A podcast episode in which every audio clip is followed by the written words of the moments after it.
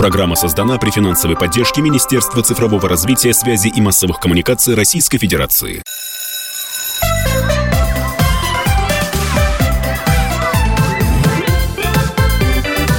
Родительский вопрос. Здравствуйте, друзья! В эфире «Родительский вопрос». У микрофона Мария Баченина. Вместе со мной эту программу традиционно ведет Александр Милкус. Саша, здравствуйте. Здравствуйте.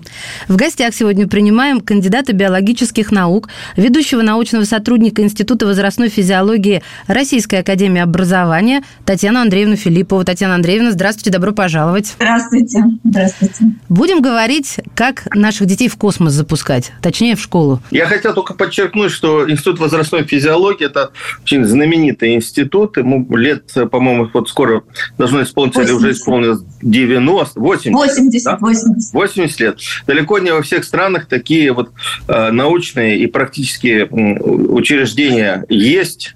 И очень много интересных наработок есть в этом институте. Я очень рад, что Татьяна Андреевна к нам присоединилась.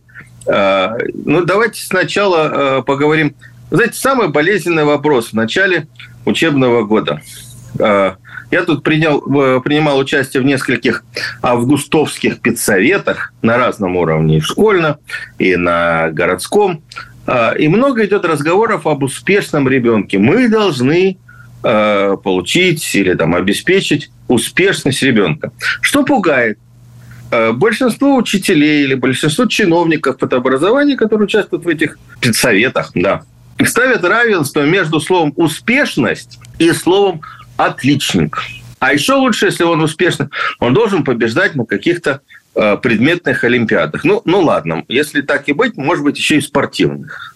Вот для меня абсолютно точно понятно, что э, задача школы, и, ну, по крайней мере, у меня как у родителя понимание. Успешный ребенок – это не тот, у кого пятерки в дневнике. Это тот, который в школе счастлив или после уроков счастлив, кому хорошо, а, кто учится с, с интересом, а, кто развивается, кто занимается спортом. А, вот как бы совместить это? Или не нужно совместить? Вот с точки зрения э, специалиста, биолога, физиолога, что такое успешный ребенок? Александр Борисович, абсолютно с вами согласна. С моей точки, с точки зрения физиолога, успешный – это ребенок, ну, может быть, счастливый – это слишком громко сказано, но во всяком случае а, ребенок, которому комфортно в школе, который не испытывает стрессов, и эмоционального стресса, и перегрузки. И вы знаете, ведь э, школьные трудности бывают не только у, у учеников, у которых есть какие-то ну, неудовлетворительные оценки, да, они бывают школьные трудности у отличников, и их, кстати, может быть больше у детей, у которых, эм, у которых ну, не, может, не у самих детей, а у родителей очень высокая планка а, достижений, да, им хочется, чтобы было все, ну, драм-кружок, кружок по фото, еще и петь охота. И на самом деле это действительно проблема, потому что а, ну, успешный ребенок это ну, пусть громко, но это счастливый ребенок. И э, на самом деле, мне кажется, родители, э, разумные родители должны понимать, что если ребенок э, приходит э, в плохом настроении. Это же всегда вот очевидно, да? Ну, не может быть все время хорошее настроение, будем реалистами. Но если все время плохое настроение, если все время ребенок испытывает ну, негативные эмоции, то о каком, а, о каком успехе, о каком счастье может идти речь? И вы знаете, еще вот сразу скажу, чтобы не забыть. Мне кажется, что очень важно, ну, поскольку речь пойдет о первоклассниках, очень важно или до школы, или в начальной школе найти то, в чем ребенок действительно а, успешен, что ему нравится, ну, это может быть секция спортивная, это может быть какой-то кружок. Причем здесь вот нужно не упираться в то, что мы тебя записали в кружок, я не знаю, лепки, и ходи на лепку. То есть если ребенку не... Вот ребенок должен вот в младшем школьном возрасте попробовать себя в разных областях и выбрать то, что ему интересно. Может быть, это в дальнейшем станет его, ну, даже, в общем, жизненным, жизненным путем, да? Потому что э, если ребенок, ну, ребенок, подросток до 6, 7, а то и 9 класса не знает, не может выбрать то, что ему интересно, приоритеты да, в своей жизни, на самом деле это не очень здорово. И в таком случае вот сразу перекину мостик, может быть, действительно к подросткам, в таком случае период полового созревания проходит очень и очень скажем так, с проблемами. Поэтому решать вот э, выбор ребенка а, какой-то деятельности, которая ему нравится, это задача начальной школы точно. И тогда даже если у него в школе что-то вот, ну, в, э, в академических предметах что-то не получается, у него всегда есть возможность релакса в другой сфере. Мне ну, кажется, даже, вот, наверное, не релакс, а реализация. И реализации, да. Но и реализация себя, но и вот такого, знаете, эмоционального релакса, это тоже. Потому что когда а, вот занимается любимым делом человек, это тоже, конечно, эмоциональная, эмоциональный отдых и эмоциональная, знаете, подпитка такая. Татьяна Лена, я хочу зацепиться вот за то, что вы сказали, что это влияет и на половое созревание, то есть э, выбор своего пути. Ну а почему мы считаем, что всем... Вот я часто встречаюсь с ребятами старшей школы, меньше со средней школы, но старшеклассники 10 класс говорят, что главная проблема в средней школе, которая их мучила, а, ну, кроме, естественно, гормонов, а, это э, выбор, э, выбор, что в школе, особенно вот в Москве особенно, да и не только в Москве, уже стараются к седьмому классу куда-то их там прислонить, притулить и сказать, что вот это твой путь. А они далеко не все определены, определились уже. Да. А, и вот вы сейчас говорите, что это плохо. А, а если это так, э, ну, ну почему мы должны их загонять и в седьмом классе уже навешивать ярлык, ты там технарь, гуманитарий или там, э, не знаю, кто там, хоккеист? Нет, нет, нет. Значит, я не очень четко сказала. Нет, я имела в виду, если вот какая-то такая а, деятельность вне школы, я тоже абсолютно вот стопроцентно уверена, что базовое э, разнообразное образование, да, вот без специализации там седьмого, шестого класса, вот это очень важно, потому что ни, ни родители, ни ребенок, ни один психолог, вот это я в этом абсолютно уверена, не сможет гарантировать, что человек будет заниматься вот этой деятельностью. Можно я себе скажу? Я до 10 класса говорила, я пойду в любой вуз, где нет химии. Я пошла на биологический факультет, где у нас было 7 хим, ну 6 или 7 химий. Понимаете? То есть э, я понимала, что мне это интересно. Но я переломила себя со своей нелюбовью к химии. Ну что делать? Поэтому вот э, важно, конечно, чем как, знаете, вот э, достаточно редко сейчас услышишь термин «гармоничное развитие». Вот раньше это было как-то на слуху, гармоничное развитие. А сейчас как-то редко э, этот термин услышишь. А мне кажется, что гармоничное развитие как раз э, и заключается в том, что человек – ну не то, что он по верхам, но во всяком случае он действительно всю э, э, вот, э, среднюю и старшие классы, он еще выбирает, что, в чем он будет, чем он будет заниматься. И здесь, знаете, еще вот такой момент, извините, если ребенок идет очень рано в школу, ну, в смысле, вот шесть с половиной лет, он действительно и интеллектуально, и физически готов, то, кстати, ему к 11 классу порой бывает сложнее определиться. Он еще а, ну, социально не, не очень дорос до выбора своего э, пути. И таких, э, ну, я не знаю, как сказать, к сожалению, но такие случаи я знаю, когда человек учился там, 4 года или 3 года в медицинском, а потом, а потом ушел в литературный институт. Ну вот, поэтому... У нас вот... получается, я просто хочу как бы уточнить, а, мы говорим да. о переборе досуговых занятий или о том, что он должен выбрать какой-то предмет и к какому-то, соответственно, делу прикипеть через предметы. Вот здесь не до конца понятно. И сразу задам другой вопрос, а то Александр Борисович не даст мне этого сделать. А если все-таки в началке не случилось, не срослось, нас слушают разные родители, я вот на себя примеряю. А, а, мне, а, а мне рецепт, а у нас не так. А, а что, потом все поздно, да? Выкидывать нового рожать заново? Вот, все, слушай слушаю внимательно. Нет, нет, нет, нет, нет, нет, нет. Но выражать это тоже хорошо. Ну, я так цинично пошутила. Если да. есть возможность и если есть желание, то, конечно, вперед.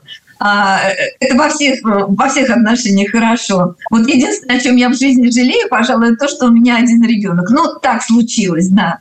А, так случилось, что один сын, а, э, ну, в общем, это, это я как раз говорю о действительно той внеурочной деятельности, дополнительных образований, э, каких-то, ну, или кружках, или секциях. Здесь важно, знаете, э, важно пробовать и вот эти вот то, что взрослые называют хобби, чтобы это вот нравится, не нравится, увлечение найти то, что нравится, в чем ребенок будет вот действительно реализовываться, да, потому что важно, вообще, мне кажется, в жизни важно, чтобы человек реализовался, реализовался, а это, конечно, ну, не всегда просто, не всегда просто, и, наверное, все мы знаем случаи, когда человек даже успешен в профессии. Но на самом деле удовольствие от своей работы он не получает. Вот, эм, мне, вот когда ты получаешь удовольствие от работы, э, как бы может быть, пафосно это не звучало, это вот это большое счастье. Поэтому это вот найти такую сферу деятельности, в которой ты и э, успешен профессионально, и тебе это вот, ну, доставляет удовольствие, это, это, это, это не просто, но это вот, мне кажется, то, к чему можно стремиться. Друзья мои, прервемся на несколько мгновений и вернемся в эфир. У нас э, в гостях э, кандидат биологических наук, ведущий научный сотрудник Института возрастной физиологии РАУ Татьяна Филиппова. Родительский вопрос. Мы возвращаемся в студию. Александр Милкус, Мария Бачинина и Татьяна Филиппова, ведущий научный сотрудник знаменитого, знаменитейшего, я бы сказал, Института возрастной физиологии Российской Академии Образования. Многие психологи, э, которые занимаются школьником, говорят, что вот поиск – это перебор. Все-таки попробовал это, попробовал это. Не всегда с первого раза получается найти то, что тебе по душе. С другой стороны, я знаю очень много существ, серьезных родителей таких, которые говорят, это баловство. Вот куда мы его отвели, пусть туда и идет. С первого раза все равно не нравится. Я знаю даже одного психолога, который утверждает, что вообще есть правило 8 занятий, что надо, чтобы ребенок походил ровно 8 занятий, и тогда будет понятно, вот это его, там, секция, кружок, центр робототехники или не его. Вот мне, честно говоря, вот э, правило 8 э, очень странно звучит. С другой стороны, ну, действительно, когда ребенок приходит в какую-то секцию, его приводят еще маленького, он там не знает ни преподавателя, ни ребят, далеко не все, и мы об этом говорили, умеет коммуницировать, как вот здесь э, быть? Куда водить, не, не, не водить? подождать, разрешить покапризничать, или пусть мы пришли, вот и вперед. А вы знаете, ну, э, не слышала про 8 занятий, могу отчасти согласиться, но вот мы э, что не затронули еще какой момент? Ведь не только сами занятия, сама деятельность, но и сложился или не сложился контакт с тем педагогом, к которому ребенок пришел. Потому что если не сложился контакт, какая бы ни была замечательная секция или замечательный какой-то кружок, если вот, может, конечно, не с первого, но с третьего уж точно понятно, ребенок идет с удовольствием, ну, может, не с удовольствием, идет, во всяком случае... Это всегда понятно, можно да, даже не подбирать да, слова. это всегда, всегда понятно, понятно понимаете? Всегда, да. Поэтому здесь вот, может быть, я скажу такую парадоксальную вещь, важно даже не чем заниматься, а кто тебя будет учить, кто тебе даст этот вот инструментарий какой-то какой деятельности в руки. И, э, конечно, если э, не сложился контакт, то здесь вот настаивать точно не надо. Вот, ну, абсолютно. Потому что это вот, еще раз говорю, понимаете, психоэмоциональное напряжение и неврозоподобное состояние, которое мы часто отмечаем, это результат не только учебных занятий в школе, может быть, но и может быть вот неурочной какой-то деятельности. И потом здесь, вот знаете, если говорить о спортивных секциях, я очень часто на консультациях говорю, ну, особенно если это ребенок такой стеснительный, зажатый. Родителям-то что хочется? Спортивная секция, там его, сейчас он будет такой плечи расправит. Нужно понимать, что в спортивной секции, если это не общеразвивающая секция, а все-таки такая спортивная секция, в которой ну, есть какие-то цели да, спортивные, то всегда очень жестко. Это в силу необходимости соблюдения каких-то вот правил, да, чтобы не было э, травм у детей и так далее, то есть в целях безопасности. Но это дополнительная эмоциональная нагрузка на ребенка. То есть, во-первых, у него в школе ну, даже в первом классе учитель один, но есть же еще физкультура, там, рисование, еще какие-то предметы. То есть он, приходя в первый класс, ребенок знакомиться не только с одноклассниками, не только со своим первым учителем, но еще с несколькими педагогами.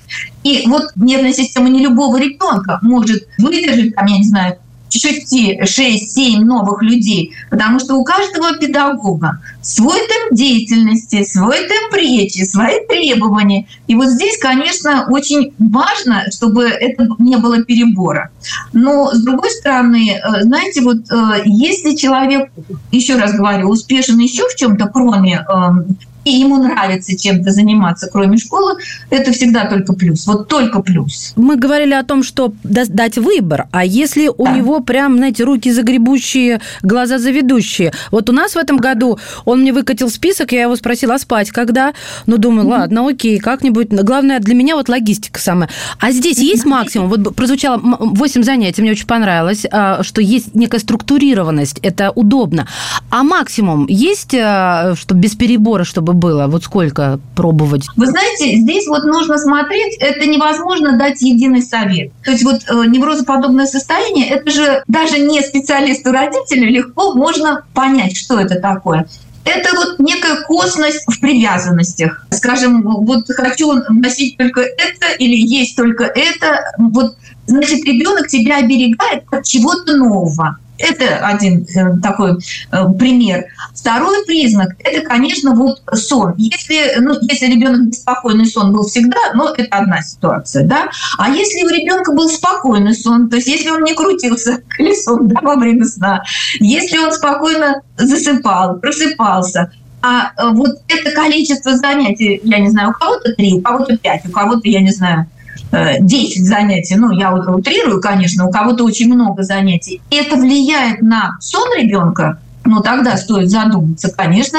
У детей бывает э, очень высокий познавательный интерес, когда действительно, как вы сказали, хочется и то, и то, и то, и то. И здесь, если нервная система ребенка справляется, вперед, а если родитель видит, что не справляется, здесь, конечно, нужно с ребенком договариваться, что знаешь что, вот давай все-таки что-то выберем. Потому что, э, ну, с моей точки зрения, никогда нельзя ничего не запрещать, не навязывать. Всегда нужно договариваться. И чем раньше родители начнут договариваться с детьми, ну, я считаю, это и в дошкольном возрасте, это вот как ребенок ну, начинает себя осознавать, там, год, полтора, вот надо договариваться. А уже, конечно, тогда к подростковому возрасту эти договоренности будут действовать. Или если не научились договариваться с э, дошкольником и с учеником начальной школы, ну тогда вряд ли вы сможете договориться с подростком. Уж э, почти наверняка не сможете. Я не хочу, конечно, сгущать краски, но если такого взаимодействия, э, вот э, что-то пообещали, о чем-то договорились, нет, то тогда в подростковом возрасте это вряд ли можно наладить такой контакт. Тогда Вопрос вот какой. Опять же, из опыта моих знакомых и друзей. А, как раз у меня есть хорошая знакомая мама, очень такая вдумчивая и слушающая своего ребенка. Вот они договорились уже с первого класса, что если ребенок говорит, что он устал, что он не хочет идти в школу, что сегодня в школу не пойдет, она говорит, хорошо, и она доверяет своему ребенку. И они пропускают день. Потом пишут заявление, там, объяснительную и так далее, и так далее. Я думаю, что многие из наших слушателей вот такую вот маму осудят, потому что а где дисциплина? А где приучение к порядку? Как можно потакать прихотям ребенка? Он же потом сядет на голову, он же потом начнет прогуливать еще больше. Где золотая середина? Кто прав? Вы знаете, я э, соглашусь с этой мамой. Соглашусь с мамой, потому что, э, ну, во-первых, э, когда ребенок говорит, я устал, это одно. Но мама же тоже видит, видит эту усталость. Понимаете, Мария, я думаю, вы со мной согласитесь, что, э, ну, мама, а может быть и папа. Почему я говорю, может быть и папа? Потому что у нас консультативный центр работает вот 20 лет. И я должна сказать, что когда-то меня удивляло то, что мамы более жесткие в своих требованиях, чем папы. Да. Когда на консультацию приходят приходит семья, папа и мама, вы знаете, когда это был первый раз, второй раз, меня это удивляло. Сейчас я понимаю, что это вообще почти система. То есть мамы э, уровень притязаний к ребенку и требований у мам выше, чем у пап. Почему мне как физиологу это кажется ну, не совсем... Естественно, потому что мужчины сильный пол. конечно, конечно. Но это оправдывает их меньшую заинтересованность и вовлеченность чаще всего. Будем смотреть Нет, я вижу, знаете, какой ответ на этот вопрос? Во всяком случае, я это, поскольку не единожды сталкивалась, то есть э, папы, ну, я извиняюсь перед мамами, которые, может быть, э, э, обидятся, папы лучше анализируют ситуацию. Вот Тоже почему. Соглашусь, да. По, вот, понимаете? Во всяком случае, мой опыт об этом свидетельствует, э, мой опыт консультации. Потому что когда я начинаю подробно говорить, то папа говорит, ну я же вот тебе те же слова говорил, понимаете, не, не меньшая заинтересованность, нет. Обычно, если на консультацию приходят оба родителя, они оба включены, они оба заинтересованы. Да, отзываю свой комментарий, От... согласна с вами. Поэтому здесь вот э, не только ребенок сказал, что он вот э, плохо себя чувствует, он завтра не пойдет в школу, но и мама же, если видит, что это так. А потом здесь важно, вот если говорить о золотой середине, то золотой середине всегда очень сложно как-то э, ее придерживаться. Но э, здесь, если это периодически, это одна ситуация. А если это регулярно, ну, скажем так, например, вот регулярно, а в среду там какой-то нелюбимый предмет, ну, условно, да, и ребенок во вторник, ну, почти как там, в прошлый вторник говорил, ты знаешь, что-то я вот, у меня голова болит. В следующий вторник он скажет, у меня там живот болит, ну и так далее. При этом это может быть психосоматика. И тогда, если это один и тот же день, ну, день недели я имею в виду, то тогда, может быть, нужно подумать, э, понять причины этого. То есть это может быть действительно психосоматическое такое состояние, когда ребенок вот э, на отрицательных эмоциях у него действительно начинает что-то болеть. Это может быть объективно абсолютно. У нас вот есть программа «Все цвета, кроме черного», и мы изначально цвет условно выбрали зеленый хороший настроение, красный не очень, черный плохое. И в своем пособии для того, чтобы учителя не поднимали детей, не заставляли их озвучивать свое настроение, мы отметили настроение героев и отметили настроение, ну, мальчика, у которого есть трудности, в воскресенье плохое вечером настроение. Казалось бы, почему? А потому что предчувствие чего-то не очень желательного, вот это вот предчувствие нежелательного, настроение может быть плохим, а, когда еще ничего не случилось. И самое главное, что когда эта программа пошла, и когда дети стали реально заполнять вот такие, я это использую в своих консультациях, я это часто очень вижу, что дети э, не субботу, а воскресенье вечер отмечают черным или красным цветом. Итак, Ходить в школу или не ходить? Ждать или спешить? Вот такие вопросы мы сегодня обсуждаем, если очень коротко. Обсуждаем мы их вместе с кандидатом биологических наук, ведущим научным сотрудником Института возрастной физиологии РАО Татьяна Филиппова сегодня в родительском вопросе. Родительский вопрос. Мы снова в студии. Александр Милкс, Мария Бачинина, Татьяна Филиппова. Известный физиолог, э, ведущий научный сотрудник Института возрастной физиологии Российской Академии Образования. Говорим мы про э, то, когда ребенок становится успешным и что должны сделать родители для того, чтобы именно это слово прозвучало из уст самого ребенка. Я при воспитании старшего сына очень много оглядываюсь на свое детство, которое помню прекрасно. Помню, как э, что мешало мне, как я умела обманывать, где я хитрила, где нет. И на самом деле оказалось, что ориентир на саму себя это в корне неверно. Объясню почему. Потому что когда мой ребенок говорил, что у него что-то болит, а я э, с оглядкой на себя э, думала, что он хочет соскочить, да, филонит, прикидывается ветошью, а, вот. И я ему не доверяла. Но два раза, то есть представьте, мне хватило не одного раза, а двух, насколько я упертый человек и неверующий Фома. Два раза я убедилась в том, что у моего ребенка действительно болит. Просто он даже не показывал, насколько болит. И с тех пор я пообещала себе верить каждый раз, когда он говорит, что ему, э, ему больно, что он плохо себя чувствует. Без э, вот... И ни разу я еще не обожглась на его вранье вот в этом именно ключе болит, не болит. А, поэтому поэтому я сказал себе, я буду доверять, это ты обманывала таким методом в детстве, но не значит, что он пользуется этим инструментом тоже. И мне даже было стыдно. Вот сейчас рассказала всему миру. Соглашусь. Не стоит э, ни к своему детству, ни к детству там знакомых, да, да. Лучше доверять и, ну, наблюдать и доверять собственному ребенку. Да. А, Татьяна, и, это, а вот... и это точно, и это точно окупится. Доверие а. В каком случае, вот э, вы говорите, у вас центр консультирования, к вам приходят на консультации родители, да, и э, еще целыми семьями. В каком случае вот родители понимают, что нужно какая-то э, нужна помощь, нужно обратиться к консультации. Как, какие ситуации бывают, когда родители не справляются? Потому что, ну, мне кажется, вот ситуация домашняя, э, семья успешная, благополучная. Вот когда звонит звоночек, что ты сам не справляешься с ситуацией с ребенком? Ну, должна сказать, к сожалению, что центр у нас, видимо, закончил свою работу, потому что у нас э, сотрудников, которые будут продолжать консультировать, не осталось. Но дело не в этом. А, как определить, отвечая на ваш вопрос? Вы знаете, самое интересное, что э, вот здесь э, в большей степени сами родители понимают, что нужна помощь. Не спе... Вот я потому что всегда задаю вопрос, вы как, почему вы пришли на консультацию?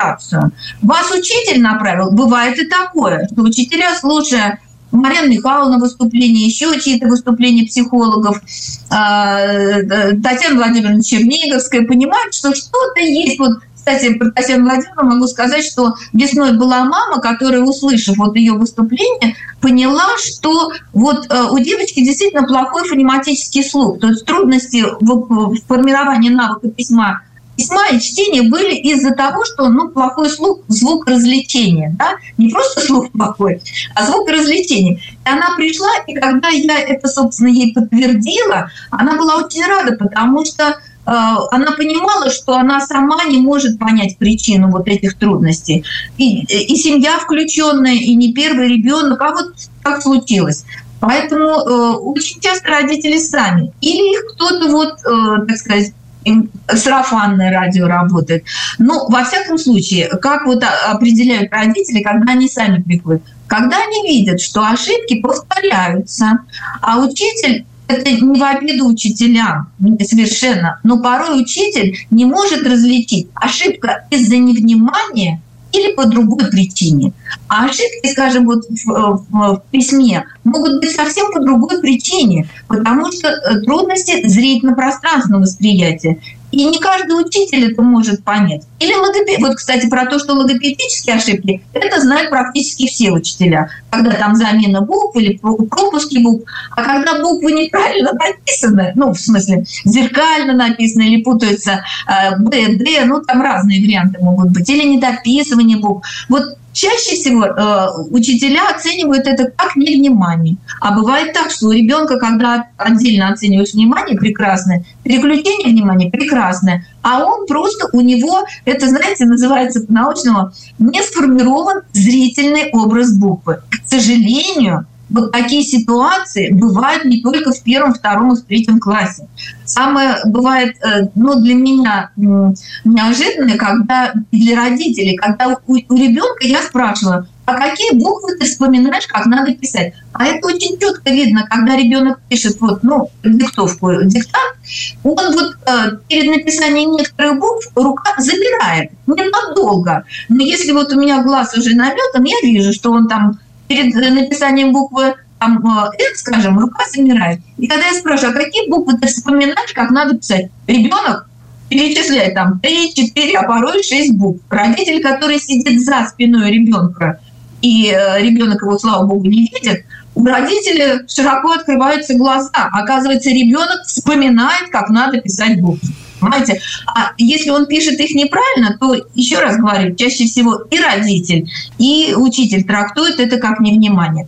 Поэтому, если вы видите ошибки, и вы понимаете, что э, ребенок старается, а это всегда тоже, Мария, я думаю, согласитесь, и Александр, может быть, что э, старается ребенок или не старается, это тоже родителю очевидно. Да. Правда? Да. Да. Так вот, если вы видите, что он старается, но у него все равно есть ошибки, вот в таком случае, конечно, нужно обращаться к специалистам, которые постараются определить причину этих трудностей. А прежде ну, чем идти в первый класс, ну, во-первых, тут есть момент, он иногда спорный. 7 или 8 лет позволяет и так, и так нам законодательство. Во-вторых, не каждый родитель уверен. Шесть с половиной. Да, спасибо, Саш. А, еще я себя поймала, но вот со вторым ребенком у меня такого нет уже. А с первым мне, ну, мне было очень обидно до слез, меня это ранило, когда мне говорили моменты, в которых у него отставание. И я ловила себя, вроде бы объективный взрослый человек, но ловила себя на мысли, что я не хочу в это верить. А, и потом рассказывала сама себе те истории, когда для мамы твой ребенок самый лучший, вы сама такая, ничего, и так далее. Все все поняли. И вот мне кажется, теперь на сегодняшний момент, что всегда лучше получать э, консультацию специалиста, которому ты доверяешь. Вот это тоже очень важный э, такой пунктик, то есть э, по рекомендации, по знакомству и так далее. Ну, не, не случайно, чтобы был человек. И вот э, вопрос мой следующий. А действительно, стоит ли перед походом в школу, перед отправкой в первый класс ребенка, когда есть некие спорные моменты, или же просто ты осторожный, вдумчивый родитель, э, отвести ребенка к специалисту? И если да, то как какому, чтобы он сказал, да, он готов, или, вы знаете, я бы еще вот ну, вот полгодика бы поработал, вот над этим, над этим и над этим. Или вот, ну и так далее, да, по списку. Вот что вы думаете? Думаю, конечно, стоит обратиться к специалистам. А какому? Почему? А к специалистам, ну, это надо выбирать. Центров всяких сейчас много. И действительно, я с вами соглашусь, здесь нужно, чтобы это, а, ну, вот возникло доверие, да, к специалисту, к которому вы пришли. Знаете, невозможно а, сказать, что вот вы идете в центр такой-то, и вам будет там счастье все, все определять. А почему нужно к специалисту? Потому что э, если ради, вот, э, родители сомневаются, в 6,5 или в 7,5 лет отдавать, вот априори это невозможно сказать, вот э, не видя ребенка, не общаясь с ним, лучше вот во сколько-то. Но если говорить все-таки из опыта, я должна сказать, лучше позже, чем раньше. Почему? Вот родители, когда ты говоришь, что э, ребенок пойдет там в 7-8, да, или ну, э, те, у кого день рождения осенью, зимой, то есть они идут почти там полно, ну, без э, трех-четырех месяцев, или без двух месяцев идут 8 лет. Что, что же он будет делать? Он уже умеет и то, и то, и то, и то. Вот как раз это время, вот это вот, когда уже вам кажется, что ребенок уже готов. Но кто-то из специалистов говорит, вы знаете, хорошо бы через год, да, вот а, тогда заняться чем-то, вот о чем я говорила, каким-то развитием творческим, спортивным. И вот еще важный момент. Когда родители, я вижу, что я говорю, советую через год идти, а родитель сомневается. Знаете, что я обычно говорю? Я говорю, да, ребенок сможет учиться. И чаще всего это так. Ну, я потому что смотрю, там и то хорошо, и то. Но я вижу, скажем, что в чем-то чуть-чуть можно бы еще вот что-то дать. Ну, кстати, если это вот звуки не поставлены, еще мы не будем перечислять моменты. Я говорю, да, ребенок сможет учиться, но могут быть трудности. А через год, если он пойдет, он будет звездочкой. Мне нужно будет всей семье. Это аргумент. Я бы вот на это вот точно бы согласилась именно на этом пункте. вот я и говорю, понимаете, через год ему будет легче и успешнее, и вам, всей семье, не нужно будет делать уроки. Друзья мои, буквально небольшая пауза, и мы вновь вернемся к этому полезному разговору. В гостях у нас физиолог Татьяна Филиппова. Родительский вопрос. Итак, мы продолжаем наш разговор. Александр Милкус, Мария Бачинина и детский подростковый возрастной физиолог, ведущий научный сотрудник Института физиологии Российской Академии Образования Татьяна Филиппова. Учебный год начался. А вот какие у вас советы для тех кто, семей, родителей, кто через год пойдет в школу? Вот как подготовить ребенка в школе? Достаточно ли, ну, многие у нас сейчас дети все-таки ходят в детский сад, достаточно ли программы, которая есть в детском саду? А, что чему надо научить, как подготовить. Ну, ну действительно, это серьезный переход от детского сада, игровая форма, э, к учителю, к партам, к другим ребятам, к ну, другому расписанию вообще-то. Отвечу однозначно. Никуда не дергать ребенка из садика. Абсолютно. Отвечу почему. Даже если вам, уважаемые родители, кажется, что недостаточно уделяют, вот, э, Александр Борисович, вы сказали а, научить, а я бы сказала развить. Потому что важно не научить. Научить это можно всему, если у ребенка, если ребенок к этому готов. Вот важнее делать на другом акцент, на развитии. А для того, чтобы ребенок развивался, вот перегрузка как раз э, может сказаться отрицательно. И если, а, к сожалению, так бывает, что родители э, там после тихого часа или перед тихим часом ребенка забирают из садика, ведут на какие-то занятия. Самое печальное, если эти занятия начинаются не просто во второй половине дня в 4, а порой они начинаются в 6 часов вечера. Вот это точно то, чего делать абсолютно не стоит. Абсолютно не стоит. Никакие э, вот эти развивающие занятия в вечернее время, они э, никому не могут принести пользу. И еще момент. Вот э, год, он, казалось бы, ну вот год, это не так быстро пролетит, но э, важно э, важно этот год рационально использовать. Во-первых, и для укрепления физи... ну, э, так сказать, э, физического э, развития ребенка, потому что, к сожалению, наши исследования, которые мы проводили в институте, ну, в институте мы эту диагностику запускали в популяционное исследование, показали, что как раз уровень моторного развития, общего моторного развития желает лучшего очень у многих детей. То есть дети сейчас э, мало гуляют, но это, я думаю, что все это осознают, дети мало гуляют, а если они в детском саду, они гуляют, у них две прогулки по 40 минут, это, в общем, тоже недостаточно, потому что, в принципе, лучше гулять больше, ну, хотя бы 2 часа, 2,5-3 часа, и еще здесь же важно, вот эм, опять-таки, э, если, скажем, у ребенка недостаточно э, не стоят все звуки, если есть нарушение каких-то, ну, родители знают, какие, они не всегда об этом говорят, э, кстати, озвучивают это и воспитателям, а потом и в школе, если они знают о каких-то таких индивидуальных особенностях ребенка, заняться этим до школы.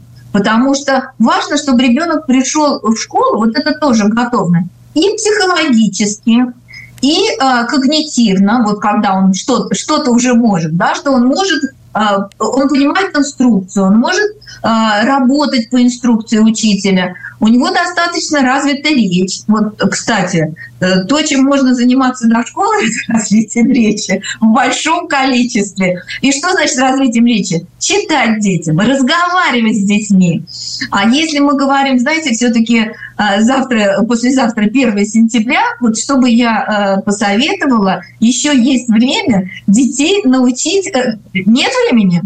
Есть, есть время. Э, есть время, потому что, а, э, потому что э, важно научить речевым формулам детей. Вот что, как, как можно познакомиться, как можно, если у ребенка этого еще не сложилось в его, так сказать, коммуникациях с, с, с ровесниками, потому что будут все новые одноклассники, новые, новые взрослые, и это, конечно, вот здесь ребенку помощь нужна Э, родителей в очень большом количестве. Давайте подводить итоги. Слушайте, подождите, подождите. Вот, вот вы меня очень насторожили, Татьяна Андреевна.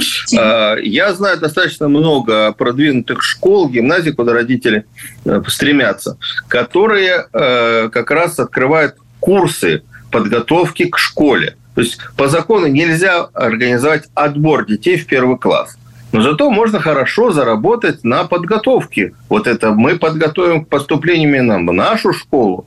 В нашей школе лучше всего. И эти занятия как раз начинаются, как правило, часов в 6, а то и в 7, когда родители приходят с работы, они могут забрать ребенка из детского сада и привести на такие курсы.